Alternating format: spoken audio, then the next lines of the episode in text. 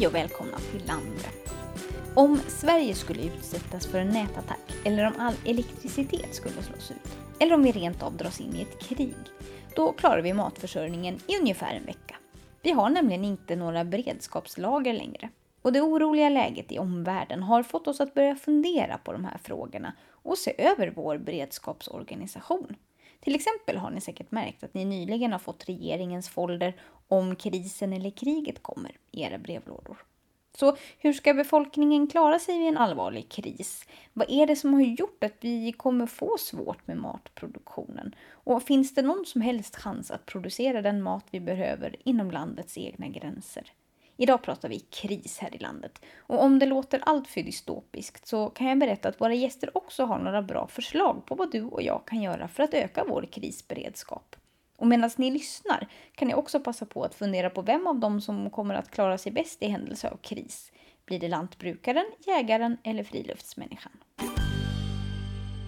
Camilla Eriksson, du är forskare vid Sveriges lantbruksuniversitet i Uppsala och driver ett forskningsprojekt på temat Kan vi producera svensk mat i händelse av kris? Mm, stämmer bra. Och sen har vi Thomas Bertilsson, enhetschef på LRF med ansvar för näringspolitik och fokus just nu ligger på att öka den svenska produktionen. Stämmer bra. Och sen har vi Kjell Schelin. I Vattholma, norr om Uppsala, finns du och där ägnar du dig åt ekologiskt jordbruk på mellanskalig nivå och gården är till 50% självförsörjande på mat. Ja, det stämmer bra.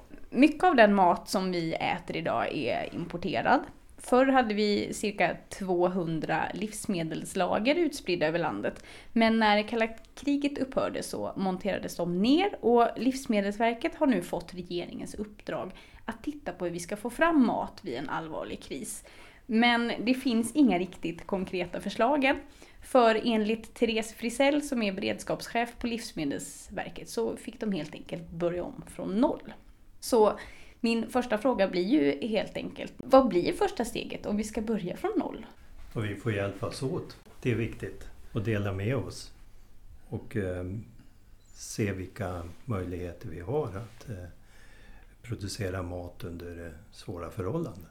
Mm. Så att du som, som jordbrukare helt enkelt får se över vad kan jag bidra med eller? Absolut. Och framförallt så måste jag tänka på de här frågorna i, i förtid. Så att eh, jag ökar min eh, beredskap och motståndskraft och resiliens som det heter. Mm. Redan nu. Alla vi som bor här i, i den här regionen.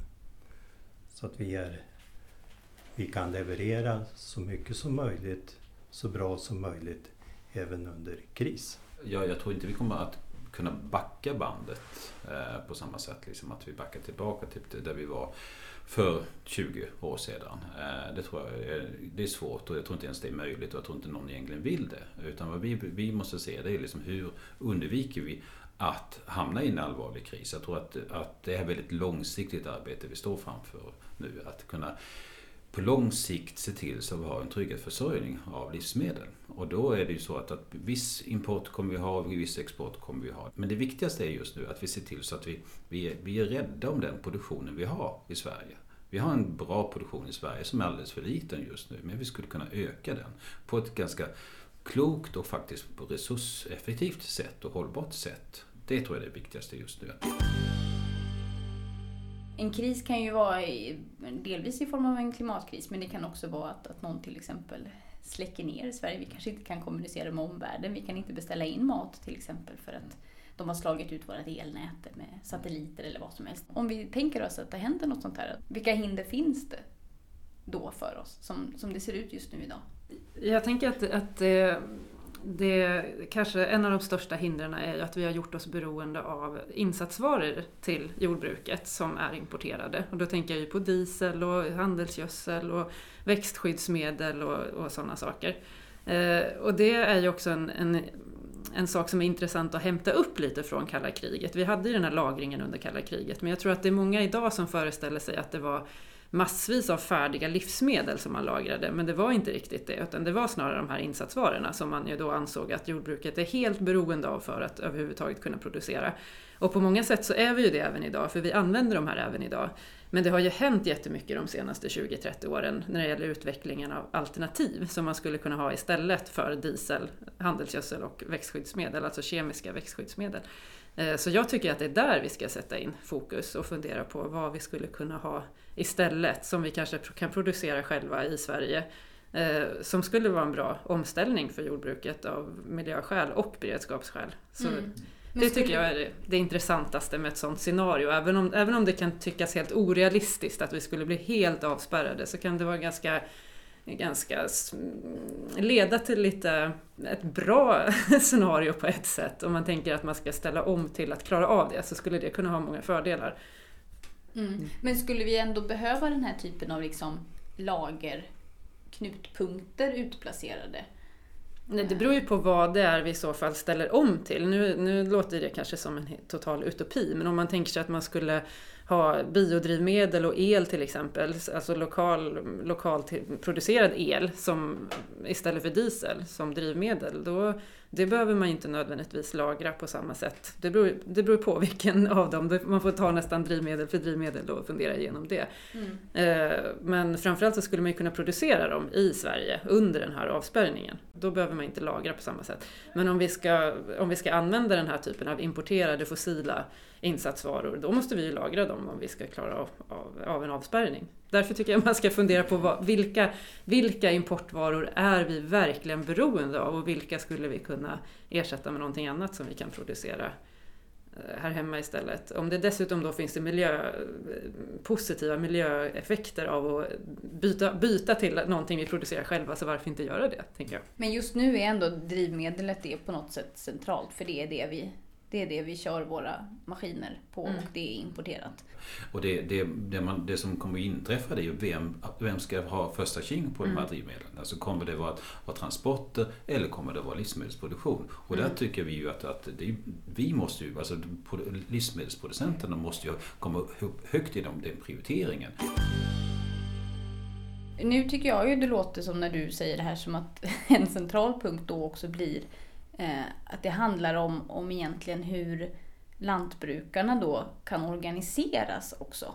Idag är ju en lantbrukare en privat företagare som, som faktiskt inte formellt har något ansvar, som Kjell ändå tycker. Men, men att, att det, det, egentligen finns det ju ingen som säger att, att bara för att jag är, är, företagare inom den gröna näringen så måste inte jag hålla på och producera något i krigstid. Nej, nej alltså visst, visst är, är det så, men Eh, jag kan nog tänka mig i ett scenario där vi ser en, en, en brist på, på, på livsmedel. Så vem är kung när, man, när det gäller brist på livsmedel? Jo, den som kan producera livsmedel. Så jag tror inte, jag tror inte det är faktiskt en större risk att man, man lägger av på det sättet. Man kommer nog att man kommer prioritera upp livsmedelsproduktionen. Och då tror jag också man kommer prioritera bonden och man kommer, kommer, kommer alltså att göra honom eller henne till nästan kung i det här, i det här sammanhanget. Men kommer, vi, kommer det liksom ske på frivillig basis? Eller kommer det vara uppifrån som någon säger att nu måste ni lantbrukare organisera er? Mm för att det här ska funka? Eller? I, en, i ett rent krigstillstånd så blir det ju så. Då, då, då, då är det, liksom, då, det fanns ju en gång i tiden när till och med hästarna var krigsplacerade. Vid den situationen, då kommer det vara så. Men det, jag tror inte den situationen är den som kommer närmast oss utan det är mer av de här små störningarna. Där, och då måste vi ju ha... Att det blir ont om det Ja, det blir ont om det. blir, det blir störning i energi, energiförsörjningen. Eh, IT-systemet kanske ligger nere. Det blir en brist, liksom man, man, man, får inte in den insatsvara som man behöver just nu utan det kommer senare. Liksom. Det kan ju också vara så att, att man konkurrerar med andra länder om mm. de här insatsvarorna man får inte tillgång till. Det, och det, är där, det är den typen av, av, av situation vi hamnar i och då, då, precis, då krävs det organisation kring hur det här ska, ska, ska gå till. Men samtidigt vet vi ju att vi är ju ganska duktiga på att organisera oss i Sverige och jag tror att lantbrukarna är duktiga på, på, att, på att organisera oss. Det som händer är ju att priserna kommer att stiga på insatsvarorna. Så som också på, på, på, på livsmedlen. Eh, så att eh, det, är ju det som kommer att, att hända. Till dig då Camilla, tror du att vi måste bygga upp stora statliga beredskapslager? Eller är det bättre att man, som civilförsvaret vill, stiftar lagar och gör avtal med handeln? De har ju redan jättestora lagermöjligheter. Även om det är Mm. kanske då, då, då är det ju konserverna vi tänker på, men de kanske kan lagra annat också. Nej, ska man ha lager så, så håller jag nog med Civilförsvarsförbundet där. Jag tänker att om vi ska lagra någonting så tycker jag att det vi ska lagra är sånt som vi inte kan ersätta med egen produktion som sagt. Den största kanske egentligen beredskapsåtgärden man skulle kunna göra är ju att ändra lite praxisen som har blivit så självklar idag. Det här som man pratar om som just in time filosofin som rörde lite i distributionsleden överhuvudtaget. Att man vill inte gärna lagra någonting, man, vill, man liksom har tagit bort egentligen all lagerhållning. För om vi backar, backar bandet lite grann till vad det är för typ av kris som man kan tänka sig ska kunna hända, så är vi, alla vi tre som sitter här, vi är intresserade av jordbruksproduktion. Så då, då faller ju diskussionen självklart in på det. Men jag menar så som situationen ser ut idag på många håll i kommuner och så i landet, så har man ju inte ens lager så att man skulle klara av att eh, tillaga mm, skolmaten om två dagar om man inte får in råvaror. Man är liksom beroende av att få leveranser och att leveranserna fungerar varje dag och ibland flera gånger om dagen. Och det gäller ju även dagligvaruhandeln och så. Så jag tänker att liksom en, en en förändring i den typen av system borde rimligen vara ganska enkelt ändå att få till, även om det kostar en slant. Så att det kanske är där man ska lägga in en del fokus för de här mer kortsiktiga störningarna som är på ett sätt lite vardagliga, som man lätt föreställer sig kan hända. För det vi pratar om här annars, det är ju långa störningar där vi blir avspärrade under lång tid och de känns kanske mer mindre realistiska. Så jag ville bara lyfta upp den aspekten också. Att det, vi, vi står långt ifrån att vi klarar av att hantera de störningarna, de här riktigt långa. Vi klarar inte ens av de här några dagar korta störningarna just nu. Thomas, de här livsmedelsstrategierna som eh, ni ju på LRF jobbar mycket med, de kom ju till för att vi skulle återuppta de här beredskapslagren. Eh, och en del säger att det här mest är liksom lite puts på ytan och så. Vad säger du? Ja, jag tycker att eh, den livsmedelsstrategi som, som faktiskt är beslutad av, av, av riksdagen är, är bra. För det, i den är det väldigt tydligt med att vi, vi måste, måste öka vår produktion. Det var någon som sa att liksom, om man ska ska, om det är en, en ockupationsmakt så får de nog ta med sig matsäck om de ska ockupera Sverige. Liksom det, det, det, funkar inte, vi har för lite mat här. Liksom. Och det, det var också någon som, som kollade, vad är det egentligen vi självförsörjda på? Ja, det är, det är tre områden. Det är socker, morötter och spannmål. Och om man är häst så fungerar det alldeles utmärkt. Men, men jag tror inte vi, vi kan överleva på, på det på lång sikt. Så vi, vi, vi är ju i en situation där vi behöver ha ett skifte.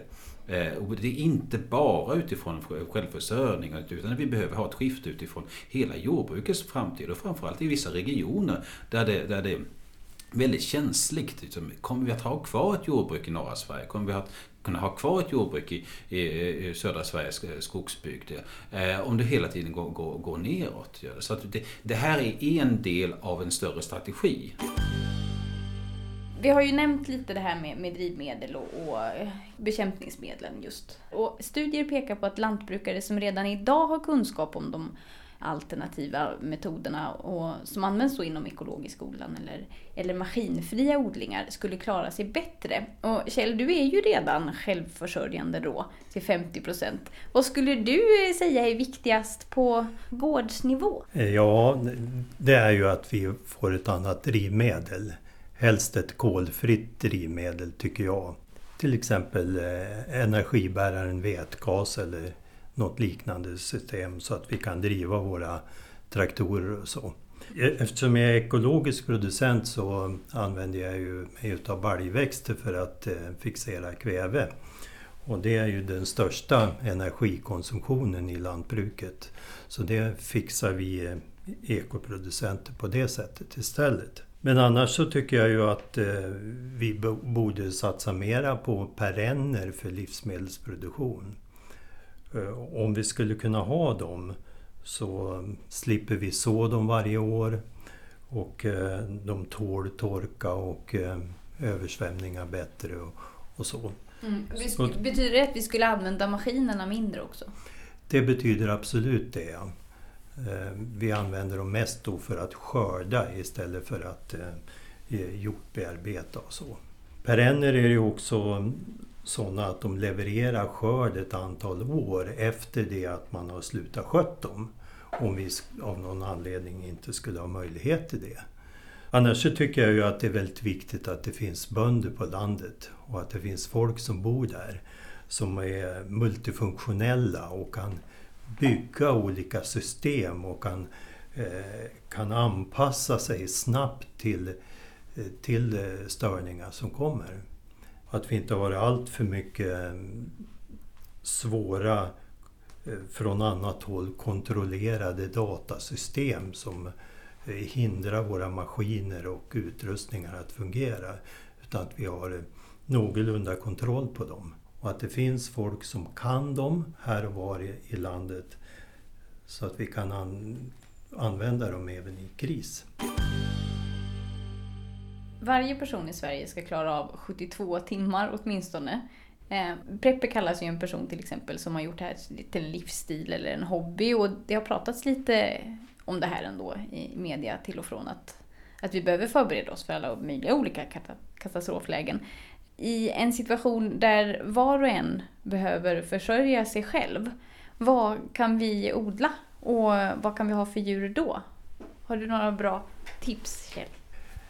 Ja, alltså vi, vi kan ju odla våra egna grönsaker i väldigt stor utsträckning. Och vi har väldigt mycket äpplen och, och, och, frukt i våra trädgårdar som vi inte tar om hand. Och väldigt mycket bär i skogen också.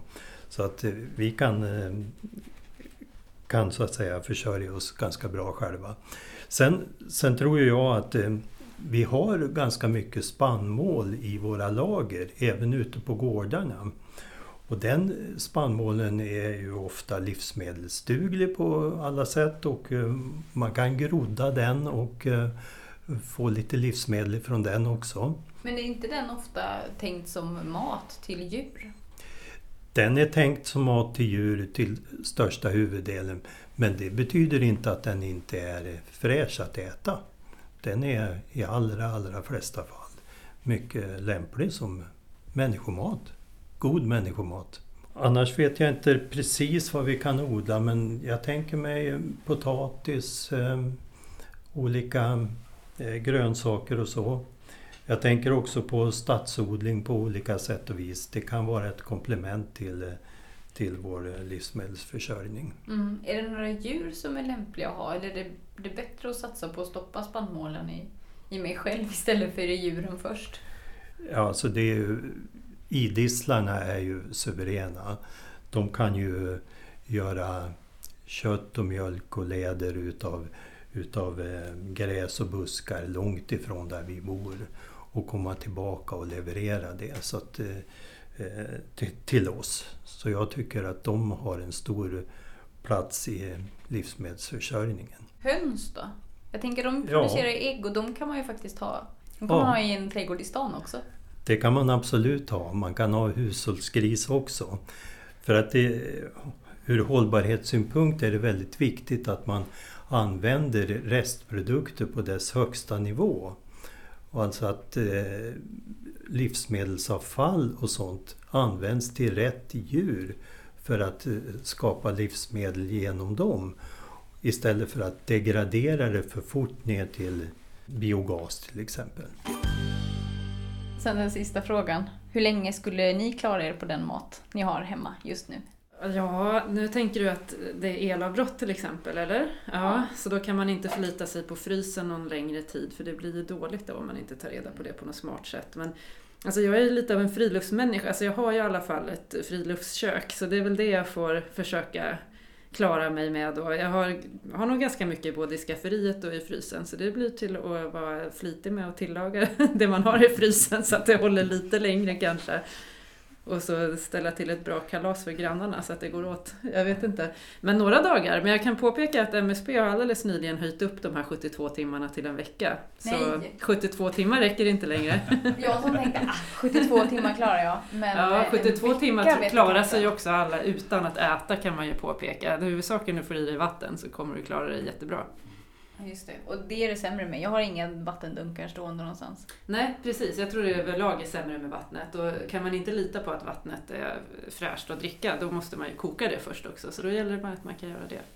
Jag, jag, alltså jag är ju jägare så de där eh, rådjuren som ätit upp mina tulpaner de ligger väldigt risigt till. Så att, men, men de skulle nog kunna överleva en vecka och ett Trangia-kök och kunna försörja min familj också. För de, de är väldigt feta de där rådjuren. I övrigt så tror jag liksom, ja, jag tror att det inte är mycket mer än en vecka. Men då blir det ganska ensidig diet. Det tror jag det blir. Det blir. Mm. Och du då? Vi har ju hört att du är 50% självförsörjande på mat redan. Ja, jag är lyckligt lottad. Jag har en gård, jag har skog, jag har också vilda djur i skogen. Eh, jag har också djur som kan leva vidare. Jag har eh, olika reservkraftsaggregat och så vidare. Så att jag, jag kan nog leva ja, hur länge som helst tror jag. Så länge eh, dieseln räcker? Ja, så, så, så länge dieseln räcker. För det är den, den springande punkten. Även om Kjell inte var riktigt nöjd här så tror jag att han vann. Mm. Han klarar sig längst av oss. Tveklöst. Ja. Jag var glad att vi är kompisar med Kjell. Vi, vi, ja, precis. Vi får, vi får åka hem till Kjell nu. Ja, ni är absolut välkomna. Jag, jag lagrar ganska mycket spannmål av andra skäl också. Året runt. Det är toppen. Tack så hemskt mycket för att ni kom till landet. Ja, tänk att det är så pass mycket som vi kan göra ändå för att öka vår beredskap, oavsett var vi bor. Landet är slut för den här gången och jag som producerat heter Ida Lindhagen. Vill du veta mer om oss eller komma i kontakt med redaktionen? Leta rätt på oss i sociala medier eller gå in på landsbygdsnätverket.se. Vi hörs!